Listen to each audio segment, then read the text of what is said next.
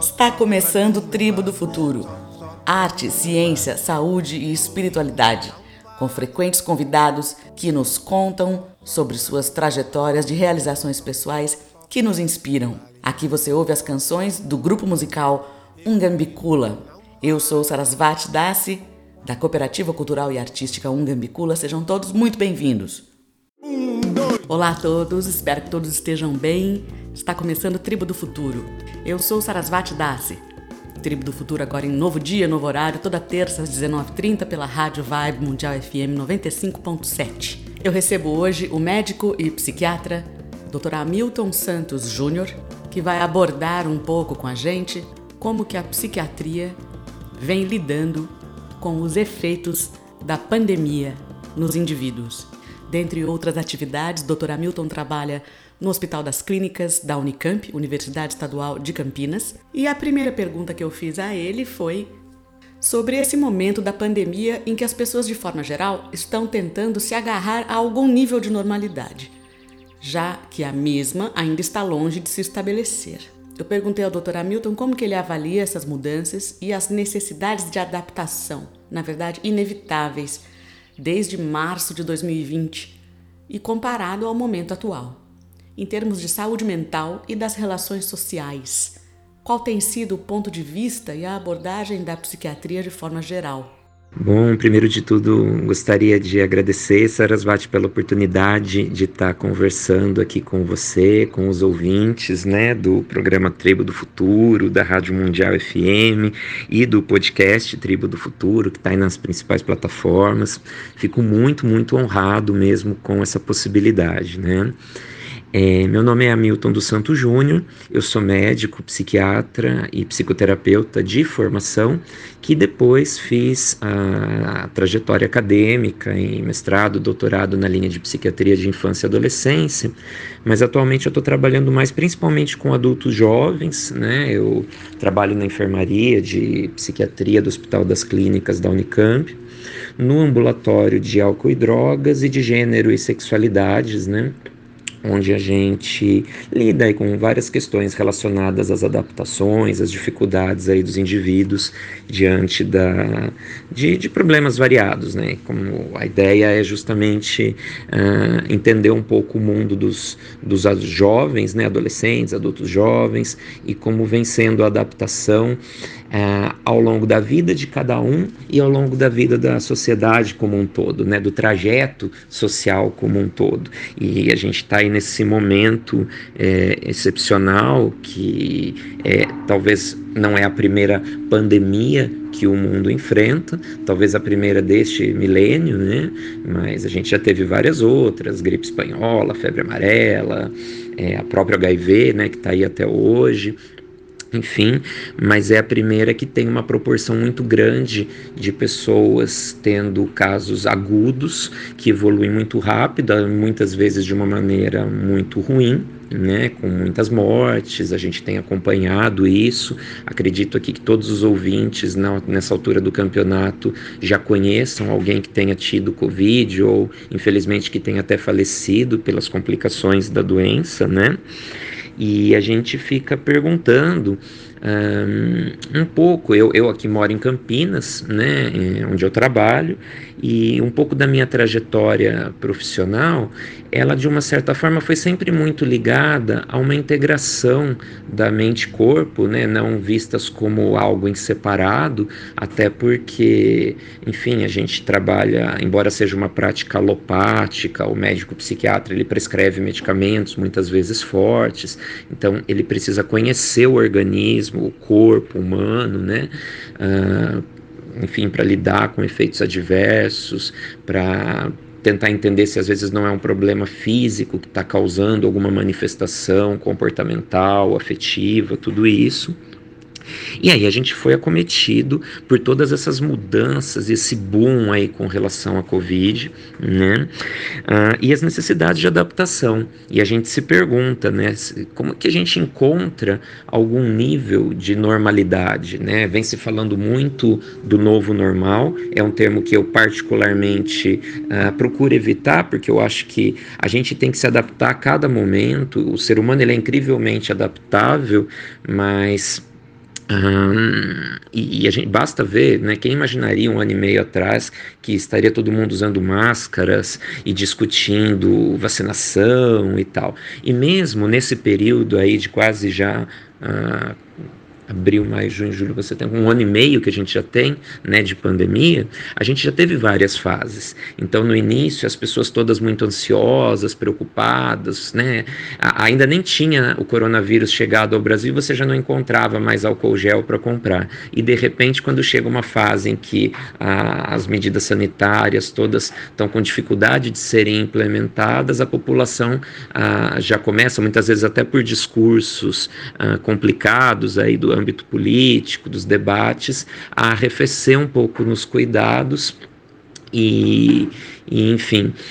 Com tudo isso, diante de tudo isso, as pessoas vêm tentando encontrar caminhos, né? Porque não é só a doença em si, mas os tratamentos para outros problemas de saúde que ficaram um pouco comprometidos, né? Porque afinal de contas, quando se esgotam leitos de UTI, tem que suspender tratamento ambulatorial, cirurgias eletivas precisam ser canceladas, tudo isso e as dificuldades econômicas que se associam, né? Muitas empresas fechando, comércios fechando, né? prejuízos em diversas áreas e a, a saúde mental das pessoas como um todo, em geral, sofre abalos Primeiro, e, e, tem fases, né? Primeiro o choque de você estar tá diante de algo novo, diante do desconhecido, depois as adaptações que se fazem necessárias, as novas relações sociais, né? Um novo modo de encarar a mídia digital, a internet, os próprios programas de rádio e podcasts, né?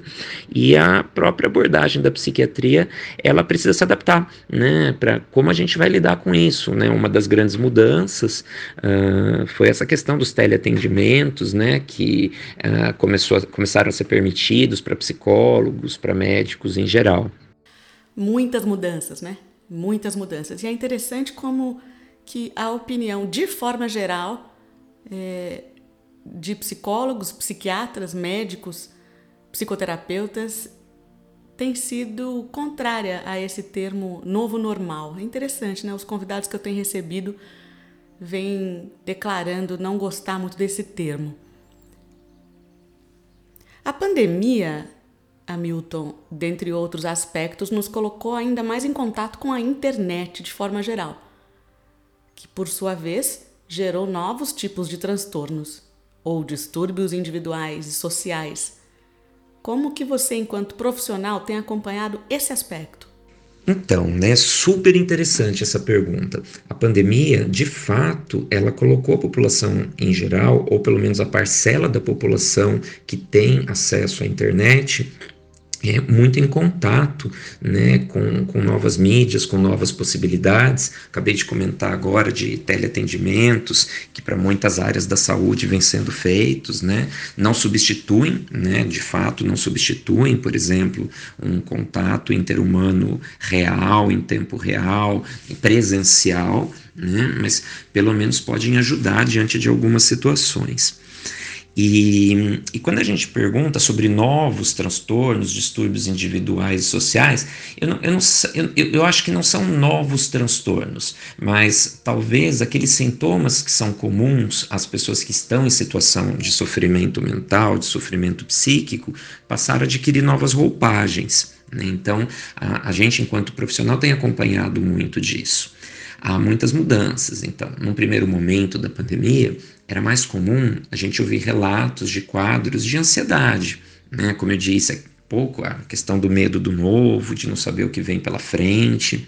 Depois, as pessoas foram ficando cansadas, aquele período todo de quarentena, ninguém podendo sair de casa, e ao mesmo tempo a falta de informações. Se a gente for lembrar, né, o ano passado ainda não sabia se ia ter vacina ou não. Eu mesmo sou entusiasta da vacina, fui voluntário na pesquisa de uma delas. Né? E, e até aquele momento as pessoas se cansando, ainda tinha todo um desencontro de informações aí dos diversos grupos, né, atores sociais que a gente vê pela mídia. E a internet, se por um lado pode ajudar as pessoas a buscarem mais informações. Por outro lado, ela, assim como as outras mídias, ah, correm o risco de trazerem até um pouco mais de ansiedade, um pouco mais de estresse, porque algumas pessoas são incapazes de se desconectar, elas ficam ligadas o tempo todo, ouvindo, né? E, e nem sempre elas têm ah, aquela, aquele clique de selecionar programas ou formas de entretenimento que consigam ao mesmo tempo passarem um pouco da informação do principal, mas também é, acalmar, relaxar, né, conseguir ouvir notícias que tenham a ver com outras coisas.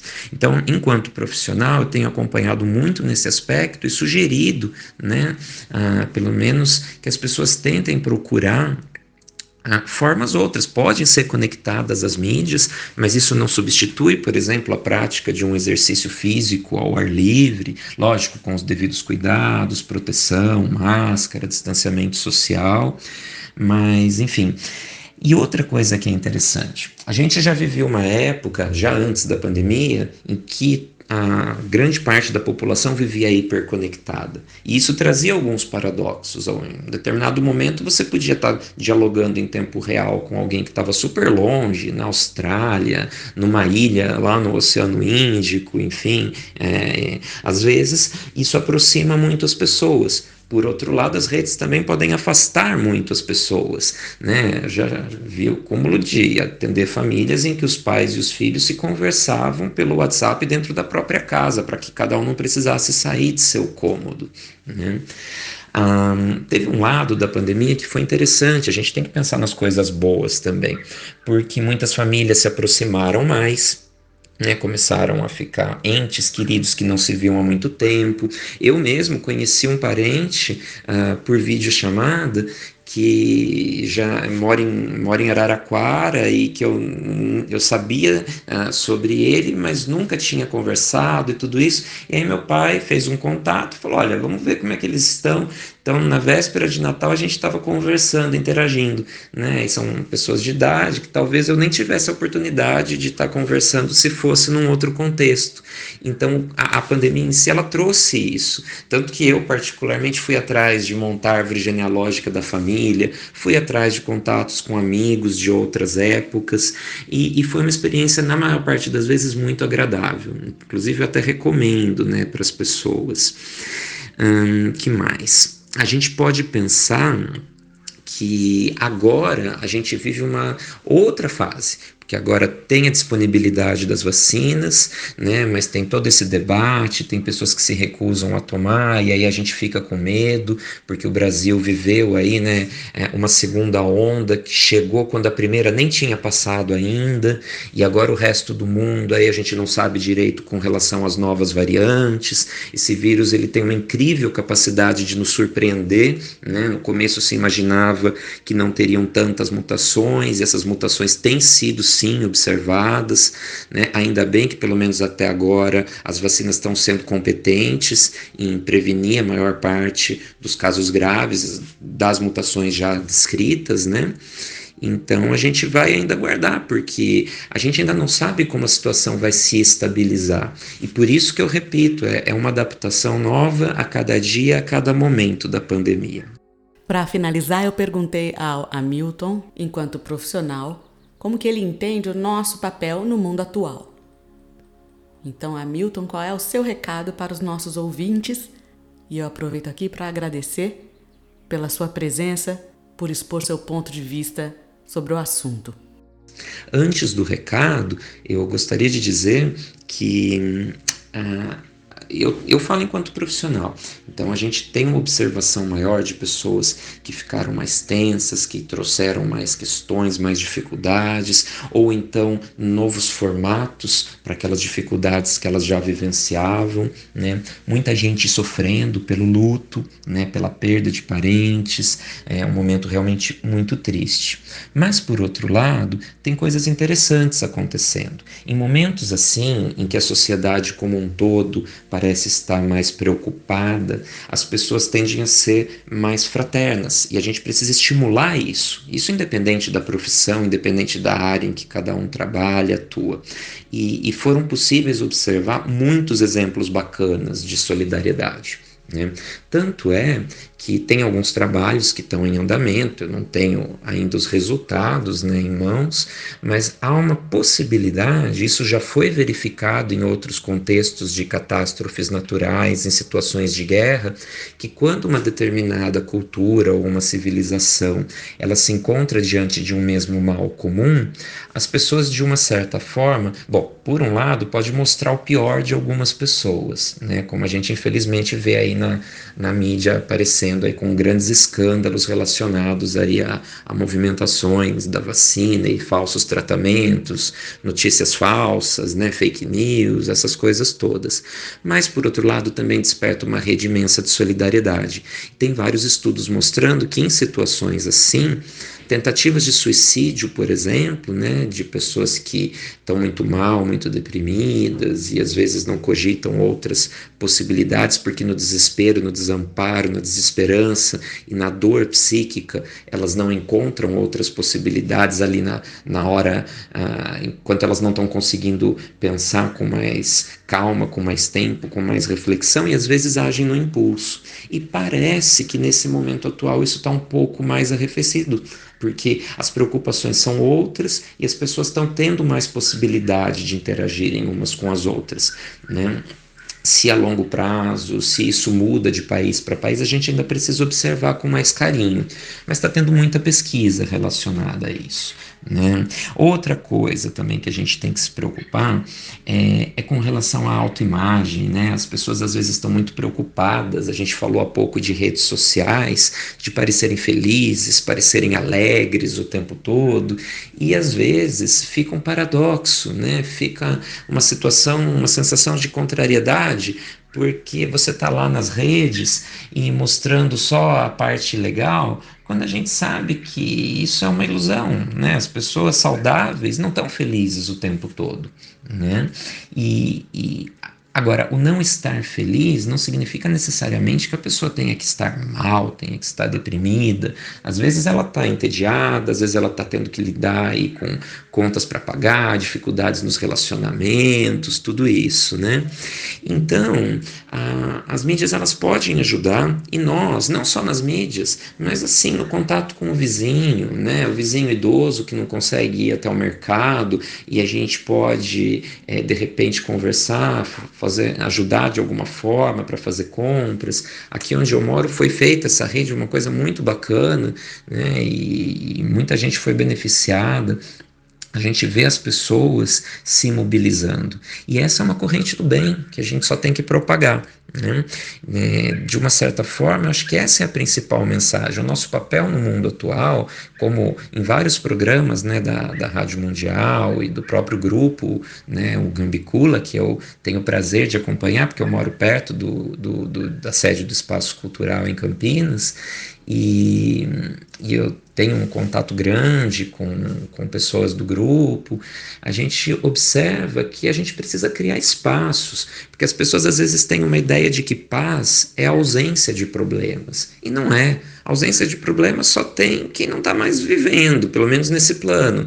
Paz é você conseguir encontrar no meio do tumulto, no meio do caos, no meio das adversidades, um espaço onde você consiga lidar com as coisas é, sem se destruir, sem, sem se acabar com tudo isso que lhe acontece.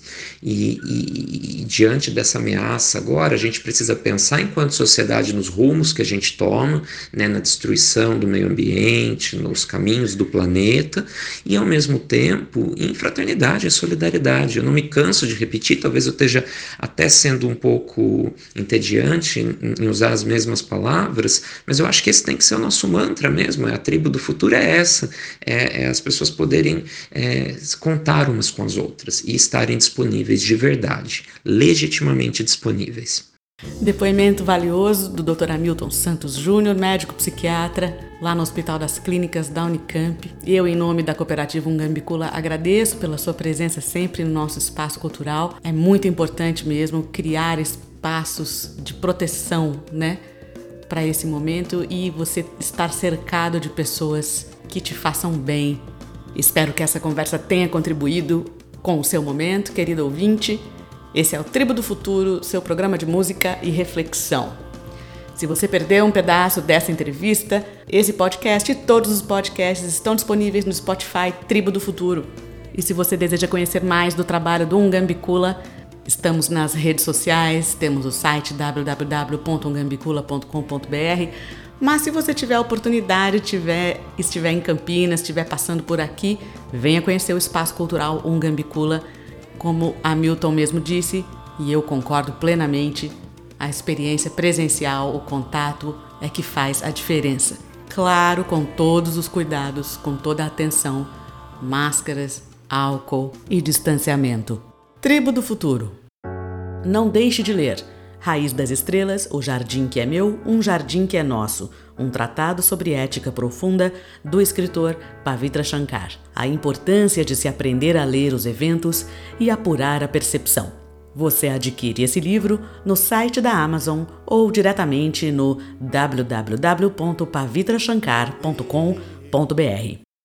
Eu me despeço de você com uma canção do grupo musical Ungambicula a canção Grow Coroado, um single que você consegue ouvir no Spotify e em todas as outras plataformas de streaming de áudio, composição e voz de Bavitra Shankar. E até o próximo Tribo do Futuro.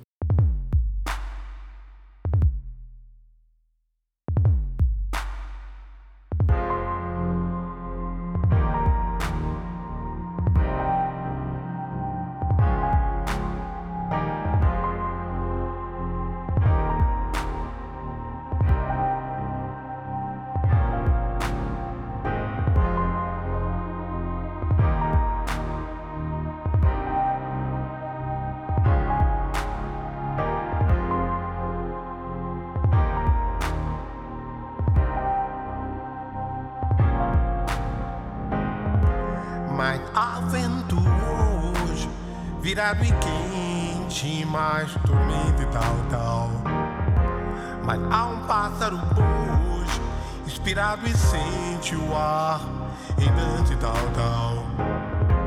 E o faz como em pôs, exuberante em paz, beleza e tal, tal. Mas há um pássaro cru, encantado e novo, viciado em dançar série.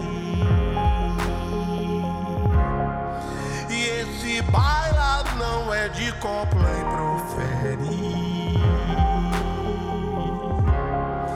Em saltos alongados, magnificantes. Em nobre honras eles dançam pra humanos também.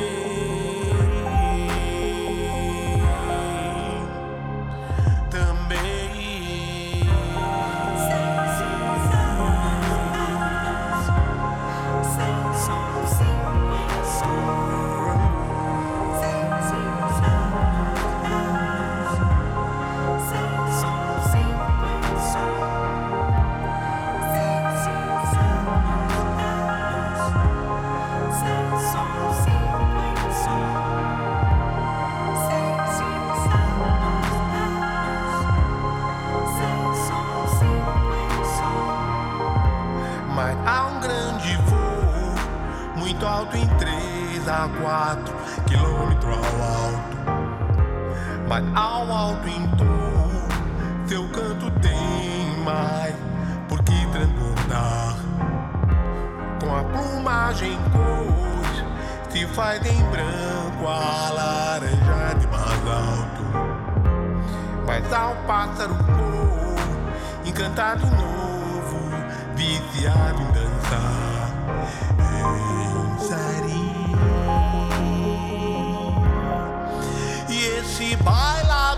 é de copla e profere. Em saltos alongados, magnificantes. Em nobre honras eles dançam pra humanos também.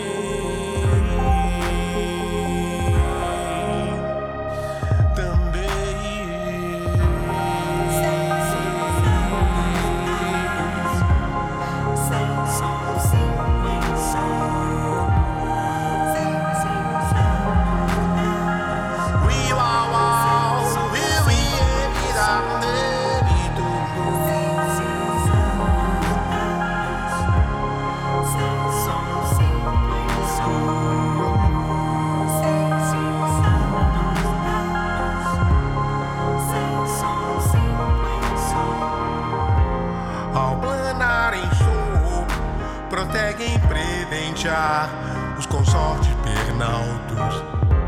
Mas como pássaro crow, eu levo em frente, aprendendo a dançar. Pra ter um grande amor, meu corpo todo é beleza e ressalto. Mas com amor em jogo, encanto o mundo, agraciando ao olhar pede. esse bailado não é de copla e profere. Em saltos alongados, magnificantes. Em nobre honras eles dançam pra humanos também.